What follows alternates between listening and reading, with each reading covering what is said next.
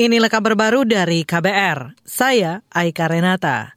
Komisi Pemberantasan Korupsi KPK menerima laporan pemberian hadiah Idul Fitri tahun ini senilai lebih dari 240 juta rupiah dari pejabat atau penyelenggara negara. Juru bicara KPK bidang pencegahan, Ipi Mariati mengatakan bentuk gratifikasi itu di antaranya karangan bunga, logam mulia, cendramata hingga makanan minuman. KPK juga menerima laporan penolakan gratifikasi Idul Fitri. Ada 28 laporan penolakan gratifikasi. KPK selalu mengimbau agar menolak pemberian gratifikasi pada kesempatan pertama. Namun jika karena kondisi tertentu, pegawai negeri atau penyelenggara negara tidak dapat menolak gratifikasi, maka wajib untuk menyampaikan laporan kepada KPK paling lambat 30 hari kerja sejak tanggal gratifikasi diterima. Informasi tentang mekanisme dan formulir pelaporan gratifikasi dapat menghubungi KPK Juru bicara KPK bidang pencegahan, Ipi Mariati menambahkan, sebagian barang gratifikasi yang diadukan sudah diterima pelapor, sementara sebagian lainnya masih dalam pengiriman. Khusus gratifikasi Idul Fitri dalam bentuk makanan minuman sudah langsung disalurkan melalui program bantuan sosial. KPK mengingatkan penerimaan gratifikasi dapat menimbulkan konflik kepentingan, melanggar kode etik, bahkan memicu resiko sanksi pidana. Beralih ke informasi lain, Ikatan Pedagang Pasar Indonesia (IKAPI) meminta pemerintah segera menyelesaikan sengketa dengan kalangan peritel modern terkait minyak goreng curah kemasan sederhana. Sengketa ini terkait ancaman pemboikotan penjualan minyak goreng di gerai-gerai retail modern. Ketua Umum IKAPI Abdullah Mansuri khawatir bila ancaman boykot itu terlaksana, maka kelangkaan minyak goreng pasti terjadi. Akibatnya, harga minyak goreng juga pasti akan semakin melambung.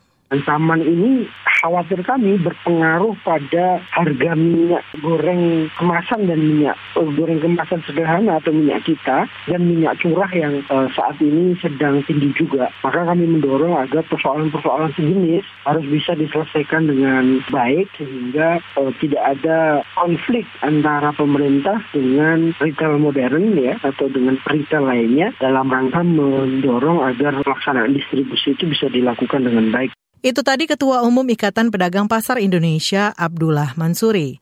Sebelumnya, kalangan pengusaha retail modern berencana memboikot penjualan minyak goreng dari pemerintah. Rencana ini berawal dari polemik pembayaran selisih harga minyak goreng alias rafaksi oleh pemerintah kepada peritel modern. Rafaksi senilai 344 miliar rupiah itu sebagai dampak program minyak goreng bersubsidi pemerintah. Ketika itu pemerintah memerintahkan retail modern menjual minyak goreng merata seharga 4 Rp14.000 per liter.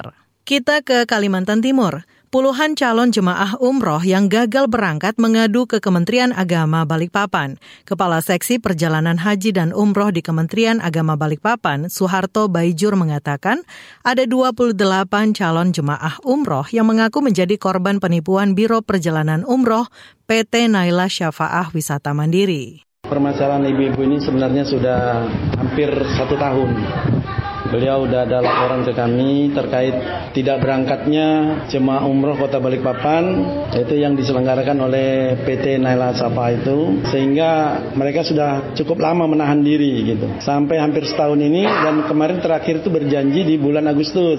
Ternyata di pusat itu sudah dicabut izin daripada PT Naila Sapa. Kepala Seksi Perjalanan Haji dan Umroh Kementerian Agama Balikpapan, Soeharto Baijur mengatakan bakal meminta klarifikasi dan solusi kepada perwakilan PT Naila Syafaah Wisata Mandiri. Kejelasan solusi sangat diharapkan karena puluhan calon jemaah umroh sudah menyetor uang antara 35 sampai 45 juta rupiah.